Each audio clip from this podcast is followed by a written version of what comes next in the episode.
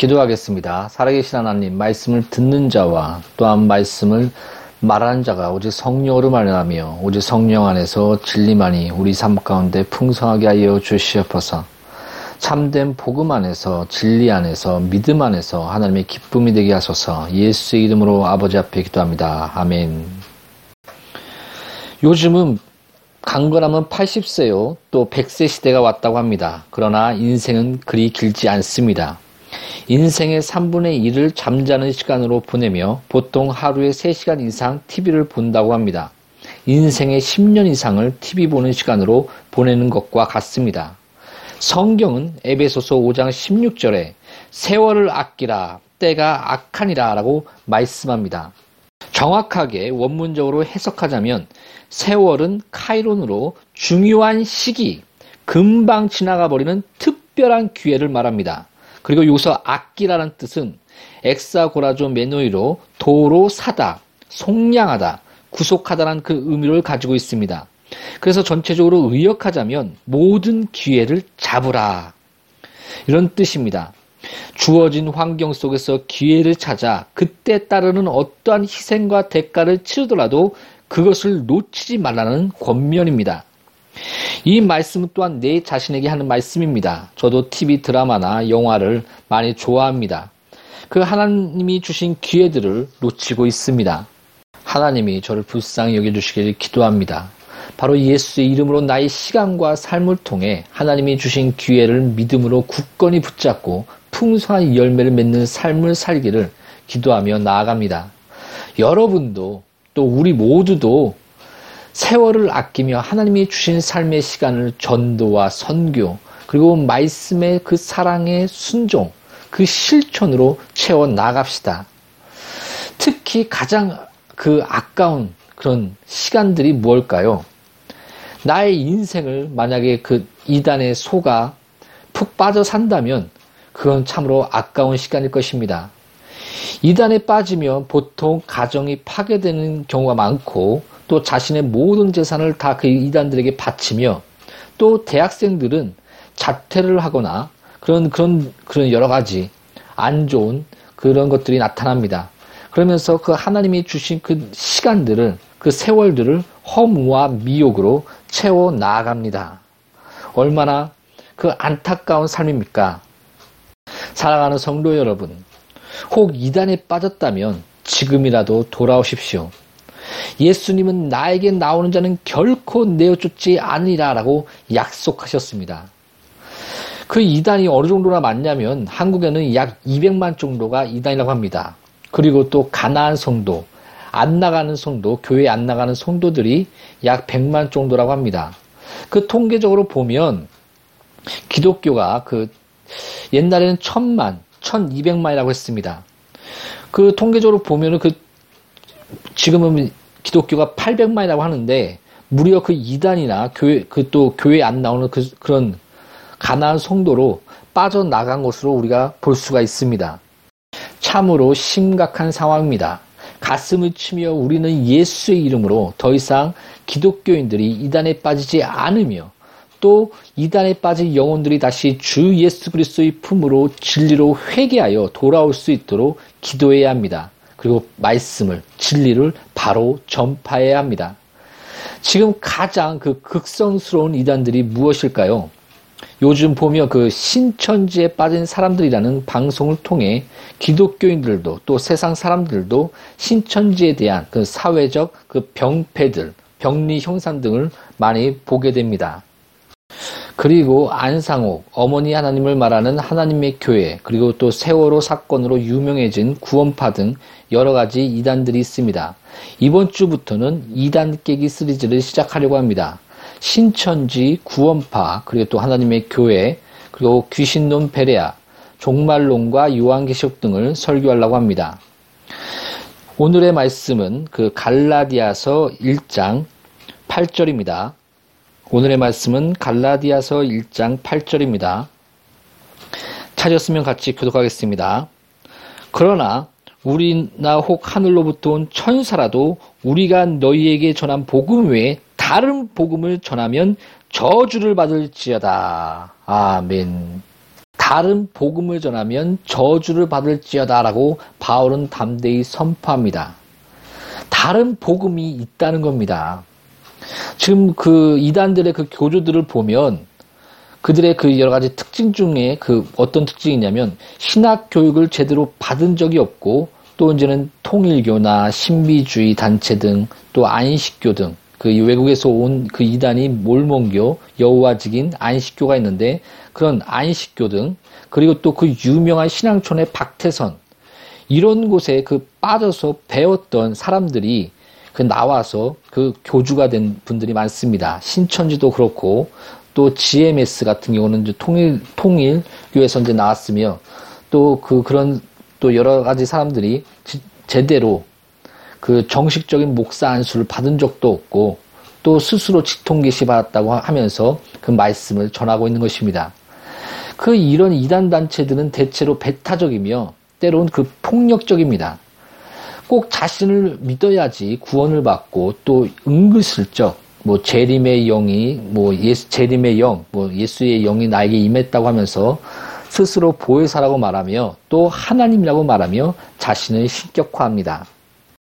디모데 전서 4장 1절에 그러나 성령이 밝히 말씀하시기를 후일에 어떤 사람들이 믿음에서 떠나 진리에서 떠나 예수 그리스도의 말씀에서 떠나 들음은 그 믿음은 들음에서 나며 들음은 그리스도의 말씀이니라라고 얘기했듯이 바로 그 믿음의 기초가 바로 예수 그리스도의 말씀인데 그 말씀에서 떠나 믿음에서 떠나는 것이 바로 진리에서 떠나 미혹하는 영과 귀신의 가르침을 따르리라 하셨으니 이렇게 기록하고 있습니다. 우리가 보면 그 신앙생활이란 바로 이런 영적인 싸움입니다.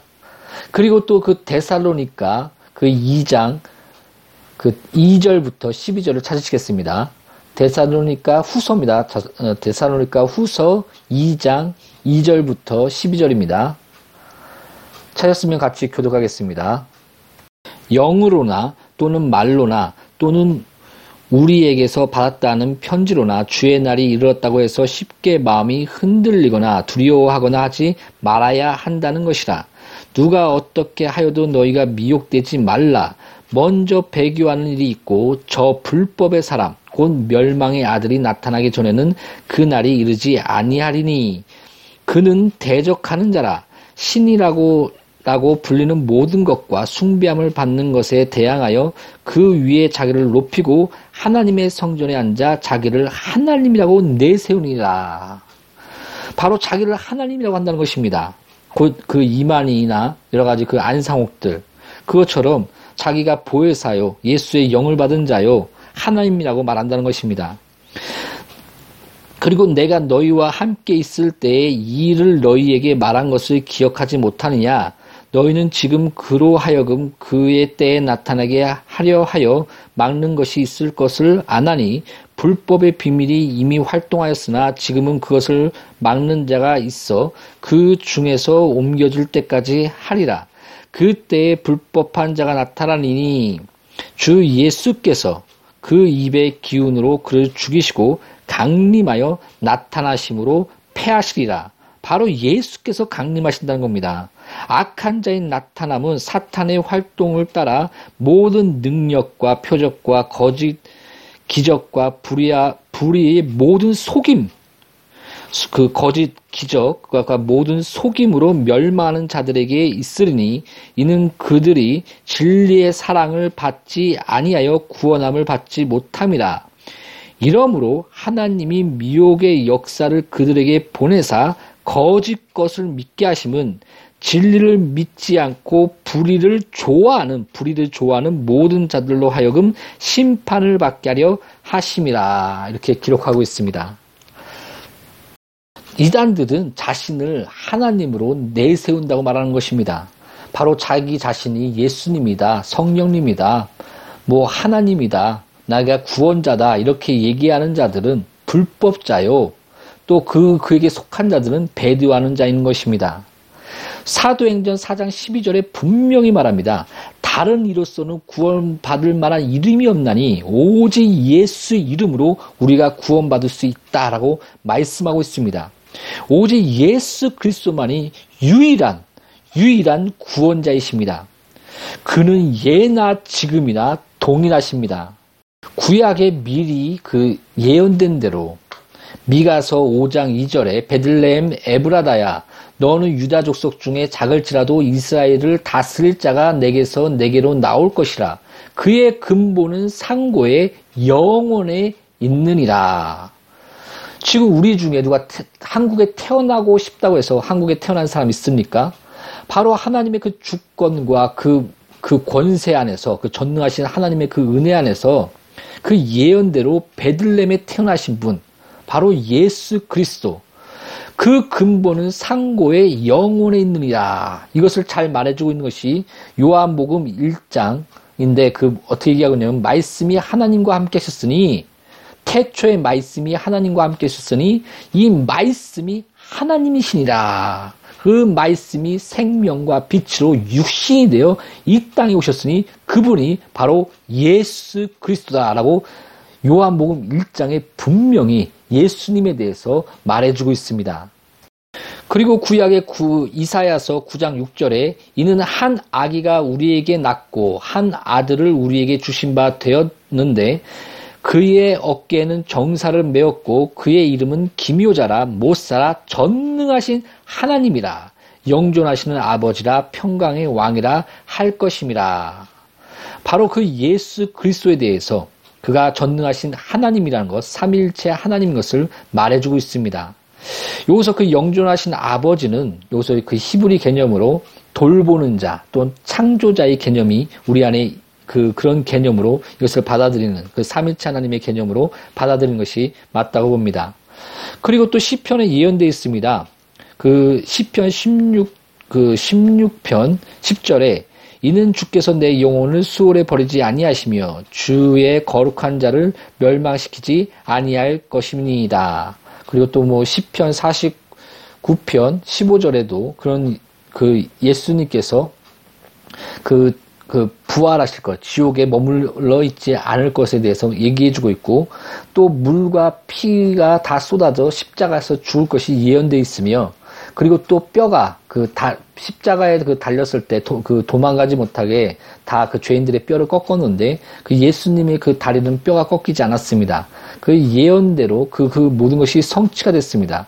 그리고 또 호세아 6장 그 1절부터 2절을 보면 오라 우리가 여호와께로 돌아가자. 여호와께서 우리를 찢으셨으나 도로 낫게 하실 것이요 우리를 치셨으나 싸매어 주실 것임이라. 여호와께서 이틀 후에 우리를 살리시며 셋째 날에 우리를 일으키시니 우리가 그의 앞에서 살리라. 이처럼 구약에 예언된 그 성경에 약속된 분은 바로 예수 그리스도이십니다. 아니 그 신천지 이만희가 구원자라고 주장하는데 그 베들렘에서 태어났습니까? 십자가의 그 예언대로 달리시고 물과 피를 다 흘리시고 그 죽고 3일 만에 부활했습니까? 오직 베들렘에서 태어나시며 예언대로 베들렘에서 태어나시며 또 예언대로 성경의 약속대로 십자가에 달리시고 물과 피를 다 흘리시고 죽으셨으며 또 3일 만에 예언대로 부활했습니다. 오직 그분은 예수 그리스도밖에 없습니다. 다시 말하지만 사도행전 4장 12절에 이렇게 분명히 말합니다. 다른 이로서는 구원을 받을 수 없나니 다른 이로서는 구원받을 수 없다. 천하 사람 중에 구원을 받을 만한 다른 이름을 우리에게 주신 일이 없습니다 하였더라. 아멘. 오직 예수 그리스도만이 우리의 구원주시요 그분만을 믿을 때 그, 그 복음 안에 거할 때 우리는 구원을 받게 되는 것입니다. 주 예수 그리스도만이 태초에 하나님과 함께 계셨고 또 하나님이시며 그 말씀이 육신이 되어 이 땅에 오사 기록된 대로 십자가를 지시고 다 이루었다 라고 선포하시며 약속대로 3일 만에 부활하셨습니다.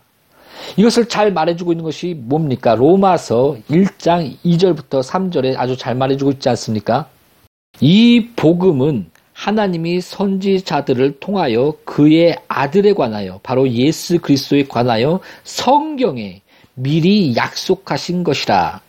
그의 아들에 관하여 말하면 육신으로는 다윗의 혈통에서 나셨고 성결의 영으로는 죽은 자들 가운데서 부활하사 능력으로 하나님의 아들로 선포되셨으니 곧 우리 주 예수 그리스도시니라. 아멘. 이 복음, 성경에 미리 약속하신 예수 그리스도, 십자가에 죽고 부활하사 죄가 없으시며 하나님의 아들로 선포되신 분, 오직 우리 주 예수 그리스도만이, 바로 이분만이 우리의 유일하신 구원자이십니다. 우리가 그, 그분과 함께 믿음으로 예수 그리스도 안에 거할 때 그분의 부활이 우리의 부활이 된 것입니다. 이것이 바로 복음입니다. 침례 요한이 그 성령으로 충만하여 태어난 침례 요한이 세상 죄를 지고 가는 하나님의 어린 양이로다라고 예수 그리스도에 대해서 증거하였고 또 선지자 엘리야는 그 변화산에서 모세와 함께 장차 예수께서 예루살렘에서 별세하실 것을 그 십자가를 예언대로 기록된 대로 질 것을 그 같이 예수님과 말했습니다. 말씀했습니다. 바로 그 또 하나님도 성령과 능력을 기름 붓하사 예수께 기름 붓하사 마귀에 들는 모든 사람을 고치시고 또 예수님을 부활시키시사 하나님의 아들로 선포하셨고 증거하셨습니다. 바로 이분 우리 주 예수 그리스도 바로 이분 외에 신천지 이만이나 또 안상홍이나 또 동방번개니 다른 것, 다른 복음을 전하는 자들은 저주를 받을 것입니다. 말씀이 육신이 돼요. 태초에 말씀이 하나님과 함께 있어서 그 말씀이 하나님이신데 그 말씀이 육신이 돼요. 100% 인간이신 그리고 또 부활하셔서 그 100% 하나님의 아들로서 100% 하나님이라는 것을 그, 그, 그분, 100% 인간이시며 100% 하나님이신 오직 예수 그리스도만이 그분만이 우리의 구원자이십니다. 그 예수님의 부활을 또 그 착각하는 분들이 많은데 두 가지에 대해서 그 조심을 해야 됩니다. 하나는 영의 부활이라고 말을 합니다. 그리고 또 그 나사로처럼 그 나사로가 다시 죽고 그 살아나지 않았습니까? 그렇지만 그는 다시 흙으로 돌아갔습니다. 예수님의 부활은 영원한 승리의 부활이요, 또 영생이요, 첫 열매, 부활의 첫 열매입니다. 영의 부활이라고 주장하는 것은 그 누가복음 24장 39절부터 42절에 아주 잘 말해주고 있습니다. 그 제자들이 예수님이 나타나셨을 때 부활하시고 예수님이 나타났을 때 영으로서 생각했습니다. 그때 예수님께서 39절에 내 손과 발을 보고 나인 줄 알라 또 나를 만져보라 영은 살과 뼈가 없을 때 너희 보는 바와 같이 나는 있느니라 바로 그 고린도 전서 15장 고린도전서 15장을 부활장이라고 얘기하는데 거기서 잘 말해준 것처럼 바울이 잘 말해준 것처럼 그 씨앗이 심었을 때 아름다운 꽃과 또 나무를 그 나무로 이렇게 자라는 것처럼 우리가 그 우리가 그 부활했을 때 그 신령한 육체를 신령한 육체를 입게 될 것이다라고 잘 설명해 줍니다. 바로 예수님의 부활은 영의 부활이 아닙니다. 그리고 또 부활에 대해서 우리가 알아야 될 것은 나사로처럼 죽고 다시 살아나는 것 이런 부활을 뜻하고 있지 않습니다. 다시 나사로는 죽어서 흙으로 돌아가지 않았습니까? 그러나 예수님의 부활은 영원한 승리의 부활이요. 영생의 부활이요. 신령한 육체를 입고 첫 열매가 되신 부활입니다. 예수님이 부활하셨을 때 같이 무덤이 열리고 많은 자들이 살아났습니다. 그것은 부활의 그 능력으로 나사로처럼 그 하나님 예수님의 부활의 능력을 그 증거로서 보여준 겁니다. 그래서 바울이 지금 예수님의 부활의 그 증거로서 살아난 자들이 무덤 속에서 그 무덤이 열리며 살아난 자들이 지금 이곳에 있다. 만약에 우리가 증거하는 것, 부활하신 예수 그리스도를 우리가 증거하는데 이 예수 그리스도에 대한 대해서 부활이 없다고 하는 없다면 나나 그 여러분들이나 믿는 자들이나 다 불쌍한 자다라고 말하고 있습니다.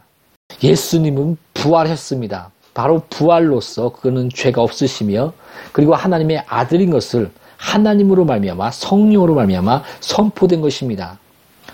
보십시오. 이만희가 부활을 했습니까? 박태선이 부활을 했습니까? 안상홍이 누가 부활을 했습니까? 그 나사로처럼 다시 살아났다 할지라도 다 흙으로 돌아갔습니다. 오직 예수 그리스도만이 참된 부활을 하셨으며 첫 열매가 되사 영원한 보좌에 오르시고 지금도 우리를 위하여 기도하고 있습니다. 히브리서 7장 24절부터 25절을 찾으시겠습니다. 예수는 영원히 계심으로 그 제사장 직분이 갈리지 아니하느니라. 그러므로 자기를 힘입어 하나님께 나아가는 자들을 온전히 구원하실 수 있으니 이는 그가 항상 살아계셔서 그들을 위하여 강구하심이라. 아멘. 예수님의 그 구원은 영원한 구원입니다. 왜냐하면 예수님은 영원한 대제사장이기 때문입니다. 그 성경에 보면 구약의 사람도 예수 그리스도를 바라보고 구원을 받고 또 지금 우리도 예수 그리스도를 바라보고 구원을 받는다. 그 구원이 영원한 것은 그분은 영원히 살아계시며 영원히 계시며 그 영원한 대제사장으로서 그의 속죄는 영원하다라고 히브리서에서는 아주 잘 말해주고 있습니다. 그리고 또 그 신천지들이 잘 사용하고 있는 그 비유풀이 또 말씀에 짝이 있다. 그리고 또 모략으로서 그 거짓말에 대해서 한번 살펴봅시다. 성경의 그 특성을 알아야 됩니다. 성경의 특성 중에 그 내가 저번에도 설교를 했는데 성경의 명료성 또 성경의 잦은 그 성령의 증거를 받는 것이 아니라 성경은 또 스스로 증거한다. 성, 그것도 굉장히 중요한 그런 특성입니다. 성경의 잦음과 또 성령의 명료성, 또 성령의 그 충족성, 이런 그 성경 안에서의 특성들이 있습니다. 그 중에 성경의 명료성이라는 것은 그 요한복음을 쓴 목적을 요한은 말하고 있는데 그, 그 예수님께서 그리스도시요, 메시아요, 예수 그리스도 안에서 생명과 영생이 있다. 그 이것을 말해주기 위해서 내가 요한복음을 쓴다라고 말하고 있습니다. 또 누가도 또 예수 그리스도께서 우리의 구, 구원자요 메시아인 것을 또 그것을 알려주는 그 목적으로 쓴 것이다라고 그것이 나타납니다. 그 모든 서신서가 마찬가지입니다. 분명한 그, 그 편지 아닙니까? 그 편지 안에는 내용이 있고 분명히 누구나 읽더라도 그 뭐 숨겨놓거나 감춰놓거나 무슨 비유를 쓰거나 덮, 뭐 누가 아, 무나 읽으면 못 알아듣게 쓴 것이 아니라 누구나 읽어도 무엇을 말하고 있는지 알, 알기 쉽게 그 예수 그리스도를 증거하고 예수의 뜻이 무엇인지 알고 그분만을 믿을 때 참된 그 복음과 진리가 무엇인지 알고 이런 것들을 그 잘못된 부분을 수정하고 그런 것들을 해결하기 위해서 서신과 편지를 보내고 또 사복음서의 그런 모든 것이 기록된 겁니다. 그렇기 때문에 성경의 그 명료성이라는 것은 성경은 분명히 전달하고자 하는 그런 메시지가 분명하게 드러난다는 것입니다. 이걸 안다면은 신천지가 말하는 그 비유풀이라든가 그런 그런 말씀에 짝이 있다 이런 그런 해석들에게 속지 않습니다. 보통 말씀에 짝이 있다는 것은 그 이사야서 30, 34장 16절 그걸 가지고 얘기를 하는데 워낙 그 이사에서 34장 16절에서 말하고 있는 내용은 그 짝은 말씀에 짝이 있다는 얘기가 아니라 바로 앞에 그 동물들이 이렇게 쭉 나열하고 있는데 그 동물들 그, 그, 그 짐승들의 짝이 있다라고 해석하는 것이 맞습니다. 그러니까 잘못된 해석을 통해서 말씀에 짝이 있다라고 해서 그, 그 이사야서 34장 16절을 그 잘못된 오용되게 그것을 말씀을 사용하는 것입니다. 이 부분의 그 자세한 내용은 그 Y 북스의 그 성경 QA에 자세히 말했으니 한번 살펴보시기 바랍니다. 그리고 또 뭐 모략 모략이라고 해서 또 뭐 거짓말을 사용해서 뭐 전도를 하는데 성경을 그 살펴보면 간단히 나옵니다. 시편에서 보면 하나님은 거짓말을 싫어하시느니라. 그리고 또 하나님이 못하는 것이 두 가지가 있으니 변하지 아니하시며 또 하나님은 거짓말을 못하신다. 그리고 또 마귀는 처음부터 살인한 자요. 그는 자기의 것 같이 거짓말하는 자라. 이렇게 설명하고 있습니다. 오히려 마귀가 거짓말하는 자다. 그들에게는 그런 진실과 진리가 없다라고 얘기하고 있고 또 그 기독교 안 같은 형제 안에서 서로 진실함으로 대할지어다라고 성경은 분명히 말씀해주고 있습니다. 이건 너무 상식적인 거기 때문에 더 이상 말할 필요는 없는 것 같고요. 그 성경적으로 또 이제는 그 꼭 집어 짚고 넘어가야 될 것 중에 뭐냐면 바로 그 14만 4천에 대한 해석 같습니다. 그 계시록의 그 14만 4천에 대해서 그 이단들이 잘 사용하고 있는데 이것은 그 게마투리아라고 그 히브리 사람들이 그 숫자를 통해서 사용하는 문학적 표현들, 표현 등이 있습니다. 그 보통 7은 완전 숫자를 뜻하고 6은 그 인간의 그 6, 인간의 그 숫자를 뜻하고 그 다음에 5는 은혜의 숫자를 뜻합니다. 그래서 그 은혜의 은혜의 은혜의 은혜 은혜를 더하면 또 은혜하더라. 그래서 그 은혜를 다섯 번 사용해서 문학적으로 아 이것이 그 숫자 다섯 번을 사용해서 은혜를 은혜를 부각하는 그런 문학적인 그런 것들을 사용하고 있고 또 그 숫자들을 통해서 누가 그 이것을 건드렸는지 성경을 어떻게 그 누가 만졌는지 그런 부분에 대해서도 그 알 수 있는 그런 방법들입니다. 14만 4천은 계시록 7장 4절을 보면 내가 입맞은 자의 수를 들으니 이스라엘 자손의 각 지파 중에서 입맞은 자들이 14만 4천이니 그러면서 각 지파들에 대해서 쭉 나열합니다. 그 지파들을 보면 그 유다 지파가 앞으로 나가면서 예수 그리스도에 대해서 그 부각시키고 있고 또 단 지파와 에브라임 지파를 빼므로 그 우상 숭배했던 지파를 그 빼는 부분 나오며 그리고 또 레위 지파가 들어가므로 그 혈통적으로는 그런 제사장에 대 해서 그렇게 중요한 것이 아니다 이런 부분들에서 말해주고 있습니다. 그리고 또 인위적으로 그 열두 지파를 맞춥니다.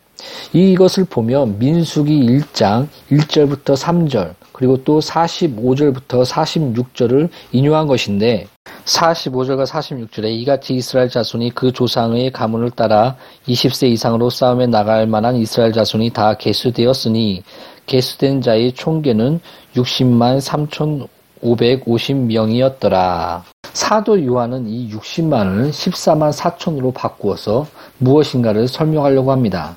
바로 삼위체 숫자를 뜻하는 3, 그리고 동서남북 우주를 가리키는 숫자인 4, 그래서 3과 4를 곱한 그 10이라는 그 숫자를 통해서 삼일체 대신 하나님께서 온 우주 가운데 역사하신다는 그런 그것을 상징해 주고 있습니다. 그런데 이 온 우주는 결국 무엇 때문에 존재합니까? 바로 하나님의 백성들 때문에 창조된 것이 아닙니까? 그래서 그 하나님은 온 우주에 역사하셔서 하나님의 자녀들의 자녀됨을 만들어내시고 계신 것입니다. 그 자녀들이 영원히 하나님과 거하게 될 바로 하나님의 나라의 완성을 향해 하나님은, 하나님은 온 우주에 역사하고 계신 것입니다. 이 온 우주는 바로 여러분 때문에 존재하는 것인데 결국에는 그 이것을 통해서 그 성경은 하나님의 백성을 그 10이라고 그 10이라는 숫자로 표현한 것입니다. 그래서 그 12지파나 그 12사도 또 거룩한 성 새 예루살렘이 12문과 12기초서 이 모든 것이 하나님의 백성들인 교회를 상징해 주고 있습니다. 그래서 그 구약과 신약의 하나님의 백성들을 그 구약의 12지파와 신약의 12사도의 숫자를 곱해서 12 곱하기 12는 144로 그 표현한 것입니다. 그래서 계시록 21장에서 교회를 상징하는 거룩한 성 새 예루살렘의 그 높이는 144 규빗으로 되어 있습니다. 요한계시록 21장 17절에 그 성곽을 청량함에 144 규빗이니 사람의 청량 곧 천사의 청량이라. 그리고 거기에 그 당시 고대 시대의 가장 큰 숫자였던 천을 곱해서 그 교회의 숫자가 아주 많음을 나타내고 있는 것입니다. 그리고 그 천이라는 숫자를 통해서 하나님의 백성들의 완전성과 무한성을 또 그래서 그 하나님의 교회를 그 14만 4천으로 표현하게 되는 것입니다.